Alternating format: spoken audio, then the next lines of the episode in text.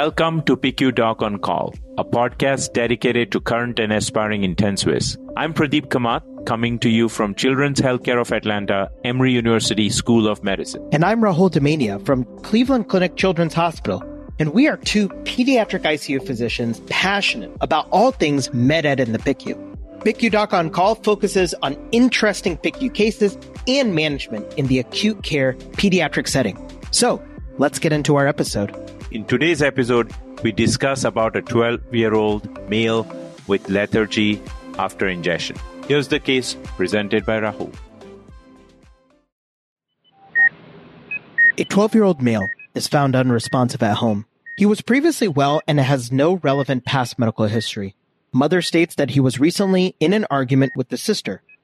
And his mother thought he was going into his room to have some space.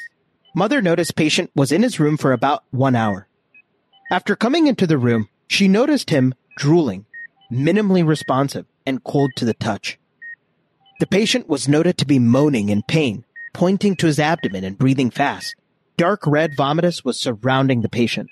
Mother called 911 as she was concerned about his neurological state. With 911 on the way, mother noticed a set of empty vitamins next to the patient. She noted that these were the iron pills the patient's sister was on for anemia. EMS arrives for acute stabilization and the patient is brought to the emergency department. En route, his serum glucose was normal. The patient presents to the emergency department with hypothermia, tachycardia, tachypnea, and hypertension. His GCS is 8. He has poor peripheral perfusion and a diffusely tender abdomen. He continues to have hematemesis and is intubated for airway protection along with declining neurological status. After resuscitation, he presents to the pediatric ICU. Upon intubation, an arterial blood gas is drawn. His pH 7.22, PCO2 34, PaO2 110, and a base deficit of minus 6. A serum bicarbonate is 16, and his anion gap is elevated. To summarize key elements from this case, this 12-year-old boy has lethargy and unresponsiveness after an acute ingestion. His hematemesis is most likely related to his acute ingestion. And finally, he has an anion gap metabolic acidosis as evidenced by his low pH and low bicarb. All of these salient factors bring up concern for acute iron ingestion. In today's episode, we will not only go through acute management pearls for iron poisoning, but also go back to fundamentals and cover acid-base disorders. We will break this episode down into a broad overview of acid base, building a stepwise approach to tackling blood gases, and apply our knowledge with some integrated cases.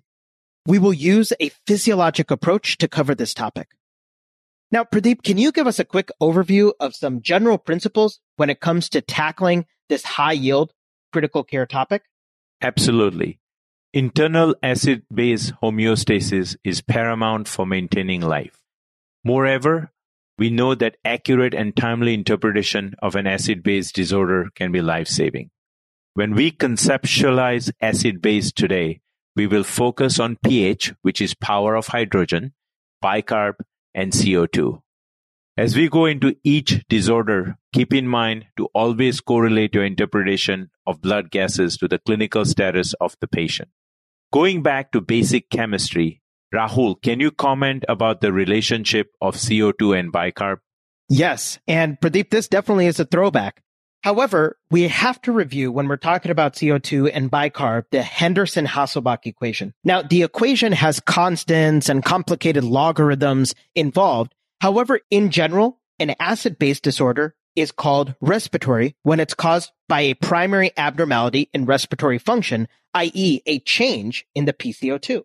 And a acid-base disorder is called metabolic when the primary change is attributed to a variation in the bicarbonate concentration. Now that we have some fundamentals down, let's go ahead and move into definitions. Pradeep, can you define acidemia and alkalemia and comment on how the sampling sites may vary these definitions? Rahul, acidemia is defined as an arterial pH below 7.35. Alkalemia is defined as an arterial pH greater than 7.45. Thus, the normal pH range for an arterial blood gas is from 7.35 to 7.45. Bicarbonate concentration anywhere from 21 to 27 milliequivalents per liter and PCO2 about 35 to 45 millimeters of mercury. Of note, when your serum bicarb is greater than 24 milliequivalents per liter, you start spilling bicarbonate in your urine. Now, Pradeep, what about the venous side? That's a great question, Rahul. Normal values for peripheral venous blood gases differ from those of arterial blood due to the uptake and buffering of metabolically produced CO2 in the capillary circulation and the addition of organic acids produced by the tissue bed drained by the vein. The range for peripheral venous pH is approximately 0.03 to 0.04 pH units lower than in arterial blood. The bicarbonate concentration is approximately 2 to 3 milliequivalents higher and the PCO2 is approximately 3 to 8 millimeters of mercury higher. Now, these subtleties are important physiologic considerations as you trend blood gases. For example, if you have a venous blood gas of 7.32, on the arterial side, it may be correlated to a value of 7.35. Similarly, on the venous side, if you have a CO2 of 48, on the arterial side, it's going to be about 5 millimeters of mercury lower, so around 43. Rahul, we mentioned that prior to chasing gases, it's important to assess patient's clinical state. Can you comment on this a bit more? Absolutely, Pradeep. And this goes back to the importance of a great history and physical exam. So the key here is that various signs and symptoms often provide clues regarding the underlying acid base disorder. These include the patient's vital sign, which may indicate shock or sepsis, the patient's neurological state, their pulmonary status, for example, their respiratory rate or the presence or absence of Kussmaul respirations, as well as gastrointestinal symptoms such as vomiting and diarrhea. All of these clinical patient symptoms can affect your acid base homeostasis. Now, we saw some of these in our case. We should also take into account any medications that can affect acid base balance in our assessment of acute acid base changes. This was especially important in our case as the patient had an acute iron ingestion. Now, relevant medications to consider when we're talking about acid base homeostasis include laxatives, diuretics, topiramate, etc. And we want to do is watch for specific ingestions, such as methanol, for example, which can cause blindness. So, Rahul, as we dive into the various disorders, can you frame an approach to acid base blood gas interpretation? Absolutely. I think having a systematic approach to blood gas interpretation is paramount. Here are the three steps which I use. Number one, establish the primary acid base abnormality. Are we dealing with an acidemia or an alkalemia?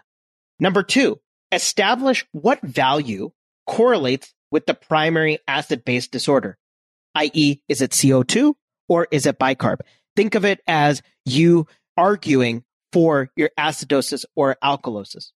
So, for example, when you diagnose an acidemia, a metabolic acidosis is characterized by a low serum bicarbonate. Also, it is important to note that for each 10 millimeters of mercury of PCO2 that is above normal, the pH falls by 0.08 units. Finally, we want to assess for compensation. For example, in a metabolic alkalosis, your lungs will compensate by increasing your CO2 via hypoventilation. Please note that renal compensation may take 24 to 48 hours after your initial respiratory acidosis or alkalosis.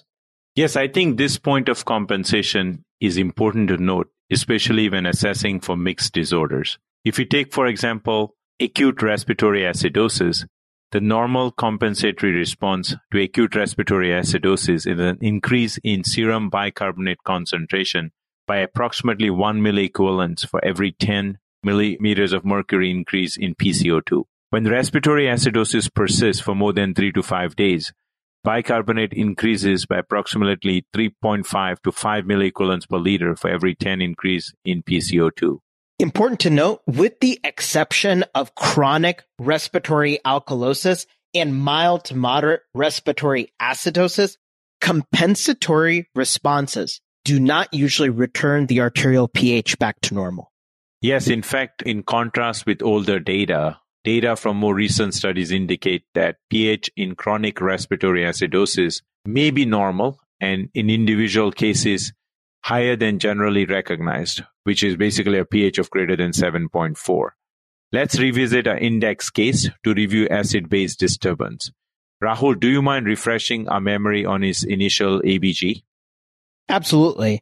In our case, the patient's pH was 7.22, his PCO2 was 34, his PaO2 was 110, and his bicarb was 16 with the base deficit of minus 6. So Rahul, can you take us through the stepwise approach on to how to tackle this blood gas? Absolutely. So this patient has a pH of 7.22, so we can say that he has acidemia. Now, what supports an acidemia is a low bicarbonate, so we can say it is a metabolic acidosis. And in the case of a metabolic acidosis, it is important for us to assess the degree of compensation using Winter's formula. Rahul, what is the Winter's formula? Winter's formula defines how much compensation you are going to get from an underlying metabolic acidosis. The formal equation is PCO2 is equal to 1.5 times your bicarb plus 8, and typically you get a range of plus or minus 2. Now, in this case, our expected CO2, given our bicarb of 16, would be 30 to 34. And going back to our case, our patient's PCO2 was 34. So this is a true metabolic acidosis, i.e. it is a not a mixed metabolic acidosis. It is a simple metabolic acidosis. Now, the patient had an anion gap metabolic acidosis, Pradeep. Can you tell us a little bit more about what is the anion gap? Disorders that produce metabolic acidosis by increasing organic acid generation, like in the case of ingestion, or causes increased accumulation of phosphoric and sulfuric acid, such as severe chronic kidney disease, can usually result in increased serum anion gap. Now, anion gap can be conceptually stated as sodium plus all unmeasured cations equals chloride plus bicarb plus all unmeasured anions. In general, it is the positives minus negatives, and clinically, we simplify this as sodium minus chloride plus bicarb. Normally, an anion gap is anywhere from 8 to 12. If anion gap is elevated, we recognize that there is some organic acid that is creating a gap between these positives and negatives. Now, Rahul, we may have a patient with hypoalbuminemia. Would this affect the anion gap? Yes, it definitely can. Actually, in healthy individuals, the major unmeasured anion responsible for the existence of a serum anion gap is albumin. Now, this circulating protein has a significant negative charge in the physiologic pH range.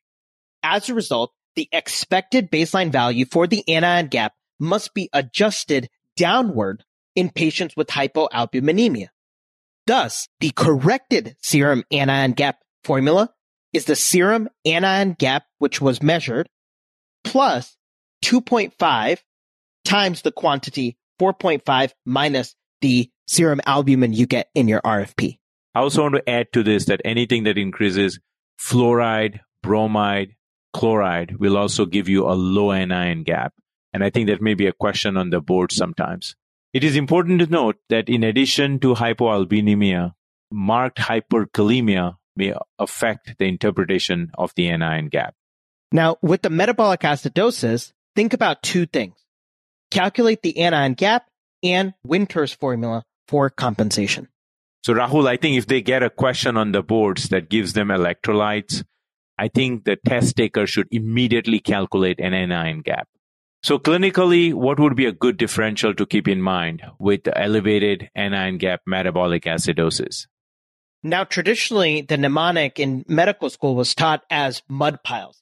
However, let me give it just a little bit of a flair and consider this mnemonic CAT mud piles, which stands for carbon monoxide and cyanide, aminoglycosides, theophylline, so that's your CAT, and now mud piles.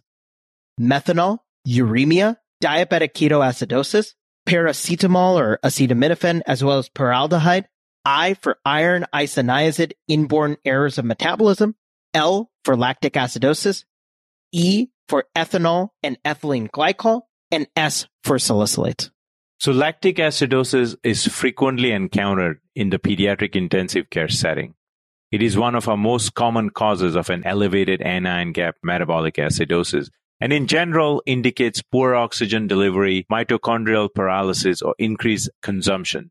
Please review our podcast entitled Oxygen Delivery to review this foundational PICU concept.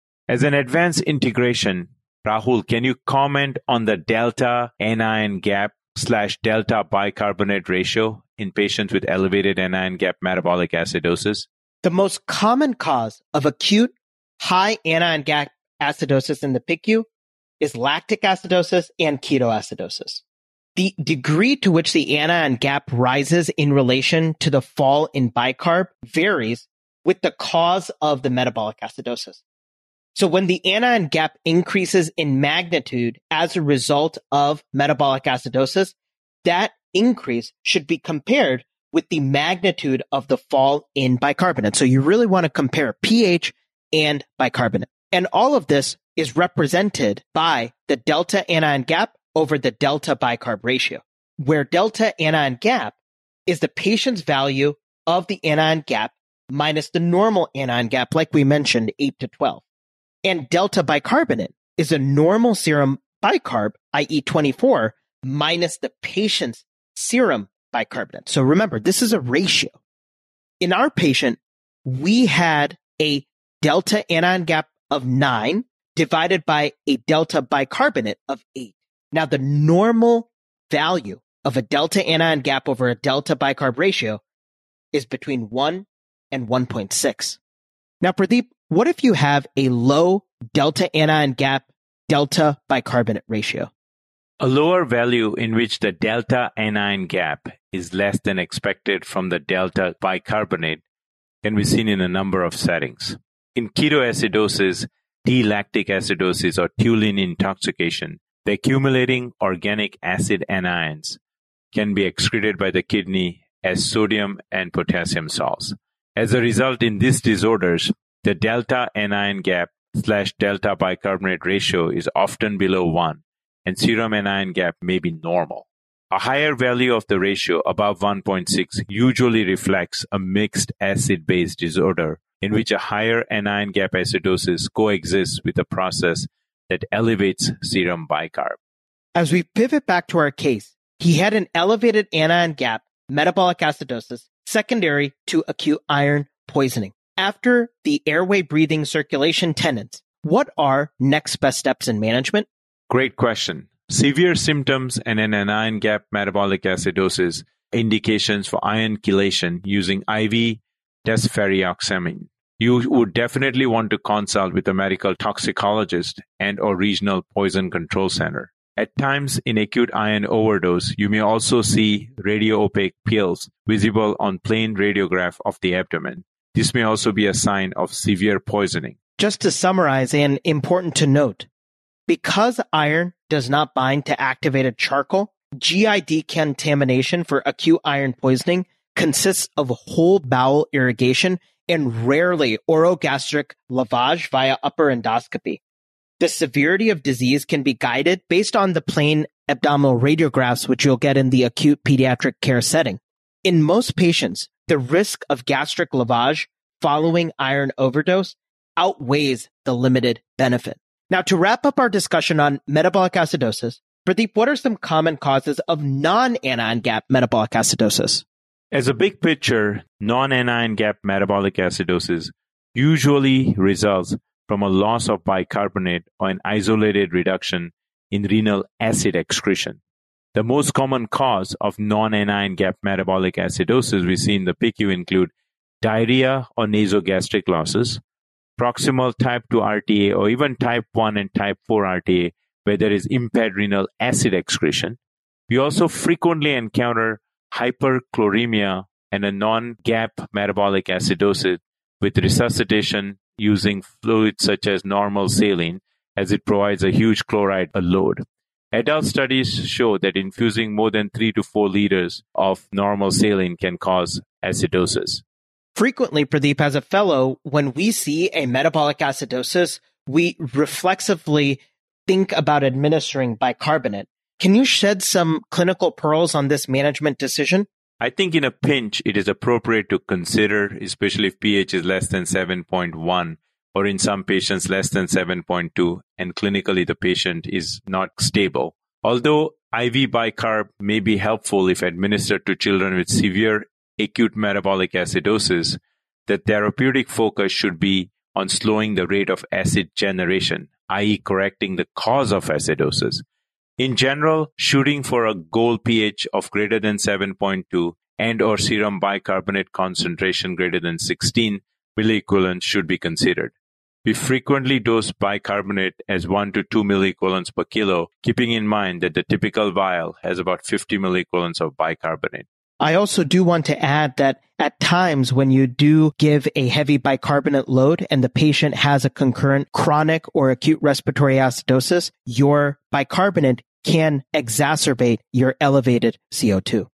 So as mixed disorders are important to recognize, let's conclude this episode by revisiting some compensation formulas. Pradeep, can you review some of these important compensation formulas? Absolutely. In acute respiratory acidosis, which is less than a day old, the serum bicarb concentration increases by 1 milliequivalent per liter for every 10 increase in the PCO2 from the normal.